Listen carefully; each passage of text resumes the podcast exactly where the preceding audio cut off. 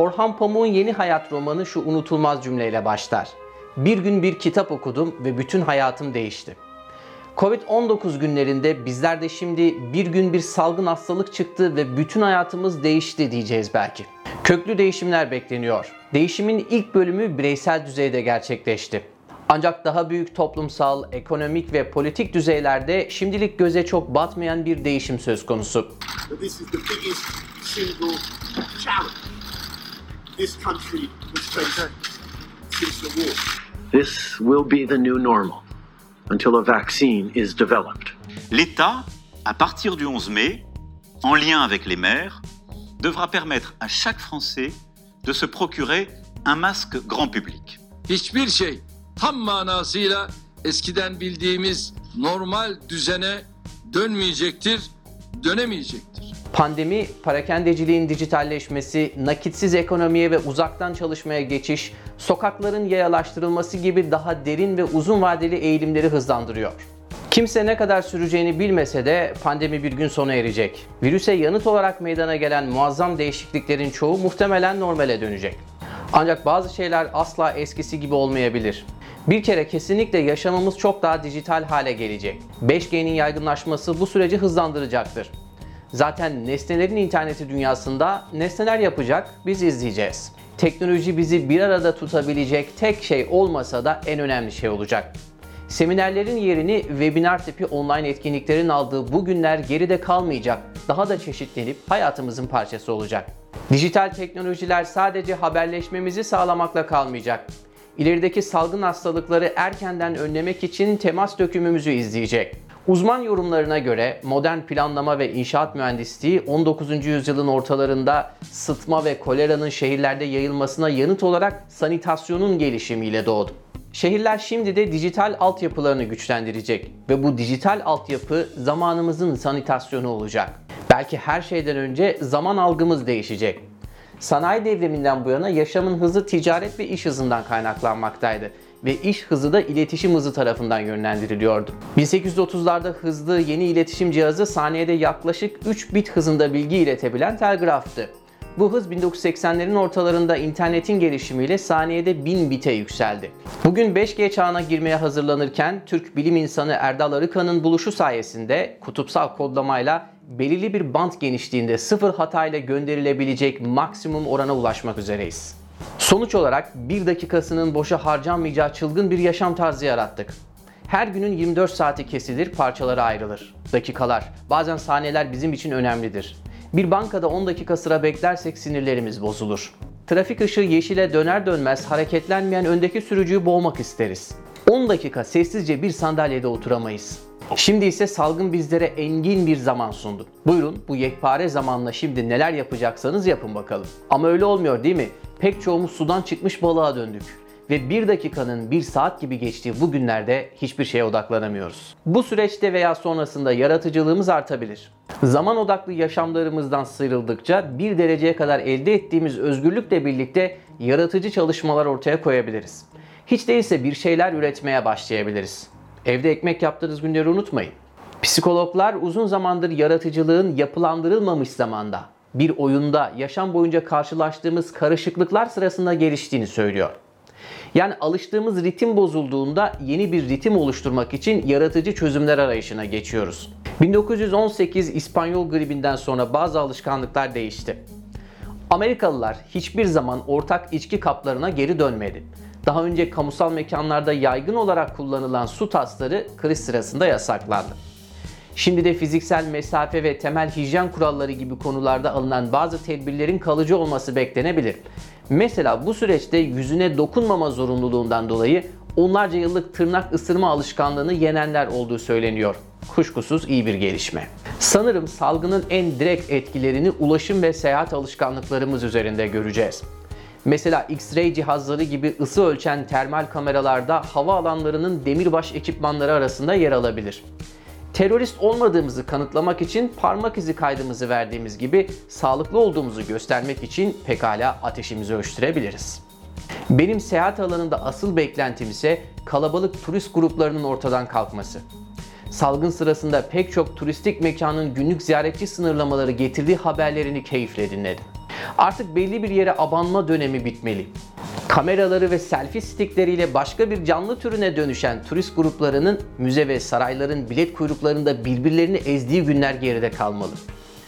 Bu vesileyle hükümetler de artık mümkünse kültür ve turizmi aynı bakanlık çatısı altında örgütlemekten vazgeçmeli. Turizm artık toplu halde tüketilen bir meta olmaktan çıkıp gerçekten gidilen destinasyonun hayatın tüm yönleriyle hissedildiği, mekanın bir nebze de olsa mesken edinildiği bir deneyime dönüşebilir. Bu dönüşümü sağlamak bizlerin elinde. Trademark mekanlarda lokasyon paylaşmaya indirgenmiş bir turizm döneminin sonuna gelmiş olduğumuzu ummak istiyorum. Çünkü seyahatler, Alain de Botton'un Seyahat Sanatı kitabında tarif ettiği üzere iş ortamının ve ayakta kalma mücadelesinin ağır koşullarından sıyrıldığımızda nasıl bir yaşamımız olacağını, istediğimiz gibi yaşamaktan ne anladığımızı ortaya koyar. Salgın acaba okuma alışkanlıklarımızı nasıl etkileyecek? Evde uzun süre kalmanın okumak için muhteşem bir dönem olduğu söylendi. Bu dönemde kim ne kadar okundu bilinmez. Ama acaba yayıncılar da bunu kendileri için bir altın dönem olarak mı gördüler? Ertelenmiş kitap lansmanları, iptal edilen etkinlikler ve düşen satış rakamları sektörü olumsuz etkilemiş görünüyor. Toparlanmaya çalışan yayıncılar çareyi Zoom üzerinden online yazar sohbetleri düzenlemekte buluyor. Bazı online edebiyat festivallerinin hazırlıkları başladı. Yayıncılık zaten hızla dijitalleşiyordu ancak salgınla bu süreç hızlandı. Londra'nın önde gelen yayıncılarından Faber'ın CEO'su Stephen Page, Financial Times'a yaptığı açıklamada gelecek birkaç yıl içinde gelebileceğimiz noktaya önümüzdeki 3 ila 6 ay içinde gelebiliriz diyor. Az önce yaratıcılığın artabileceğinden bahsettik. Acaba aynısı yazarlık için de geçerli olacak mı?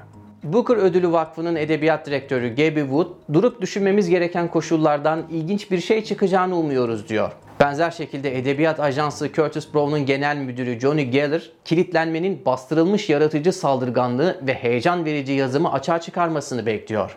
Diğer yandan salgın bir yazım patlaması yaratacaksa bu hemen salgının akabinde olmayabilir.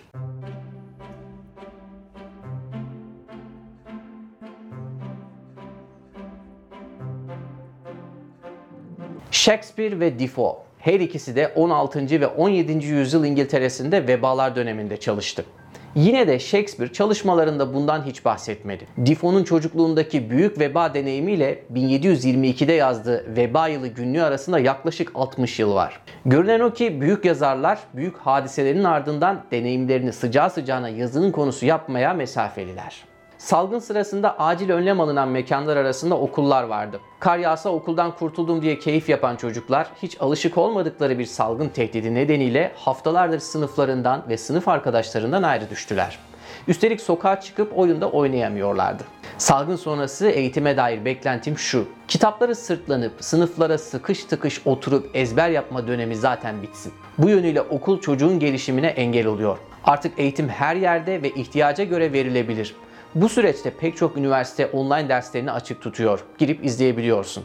Ne deniyordu Hababam sınıfında? Okul sadece dört yanı duvarla çevrili, tepesinde dam olan bir yer değildir. Artık her yer okul, herkes öğrenci.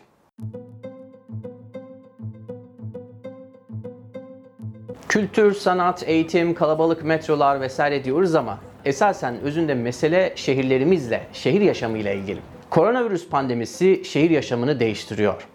Dünyanın her yerinde belediye başkanları bir sonraki salgını önlemek için kentsel planları yeniden gözden geçiriyor. Çünkü salgın kentlerimizde yönetimin kalitesini ve eşitsizliklerin ölçeğini de ortaya koyuyor. Bir salgınla şehirlerin ne kadar işçilere ve emekçilere muhtaç olduğunu tam da 1 Mayıs günlerinde görmemiz oldukça manidar oldu. Şehirler tarihte pek çok vebada olduğu gibi bu salgının da merkezinde. Virüs Çin'in orta kesimindeki kalabalık bir şehirden yayıldı. En fazla ölüm şehirlerde gerçekleşti. Geçen hafta halini sorduğum New Yorklu bir arkadaşım burası bir cehenneme dönüştü diyordu. Covid-19 hastalarının yaklaşık %95'i kentsel alanlarda yaşıyor. Pandemiler her şeyden önce bir kent planlama problemi. Şehirler Gılgamış döneminden beri bulaşıcı hastalıkların merkez üsleri olmuştur. Ama her zaman da yenilenmiş bir şehre ve yeni işlevlerle geri dönmeyi bilmişlerdir. 1918'deki İspanyol gribi dünya çapında 50 milyon insanı öldürdü. Ancak New York, Londra ve Paris bu dalganın ardından yükseldi. Kriz, huzursuzluğumuzun arenası olan şehirlerimizin kendilerini sıfırlamaları ve yeniden canlılık kazanmaları için fırsat sağlayabilir. Salgın hastalıklar şehirleri yeniden şekillendirebilir. Son zamanlarda yapılan bir araştırmaya göre COVID-19 krizi 4 aydan uzun sürerse küçük restoranların %70'i kalıcı olarak kapanabilir. Eğer pandemiler yeni normal haline gelirse 10 milyonlarca kentsel hizmet işi kaybolabilir. Kırsal kesimlere, kasabalara dönüş artabilir. Ama elbette bu teşvik edilmeli. Bunun bir ekonomik temeli olmalı. Bir cazibesi olmalı. Rahmetli Ecevit'in köy kent hayali vardı, yaşamadı. İçinde bulunduğumuz şartlar doğrultusunda bu tip planlar revize edilebilir. Ama kenti köye ya da köyü kente taşıyarak değil, kente ve köye yüklediğimiz işlevleri iyi bilerek. Amerika Birleşik Devletleri'nde böyle bir trendten söz ediliyor. Millennials olarak anılan jenerasyon giderek artan bir şekilde New York, Los Angeles ve Chicago'nun sözde mıknatıslarından uzaklaşarak kasabalara yöneliyor. Türkiye'de özellikle İstanbul'un böyle bir tersine göçe ihtiyacı var.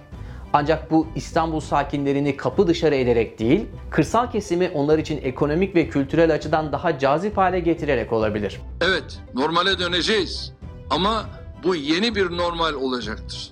Salgın neler getirecek bahsinde çok da dönüp tarihteki örneklere bakmanın lüzumu yok. Başka bir zaman diliminde yaşıyoruz. Açıklama kısmında linkini göreceğiniz Washington Post haberinden alıntılayarak söylersem, geçmişin bilgisi şimdiyi anlamak için gerekli olsa da tarih çok nadiren geleceğin güvenilir bir öngörüsüdür. O nedenle gelecek hiç olmadığı kadar bizim elimizde. Ondan ne yapmak istediğimize bireyler, yurttaşlar ve insanlar olarak biz karar vereceğiz. Son bir not, bundan böyle YouTube yayınlarını Spotify üzerinden podcast olarak da dinleyebilirsiniz. Kalın sağlıcakla.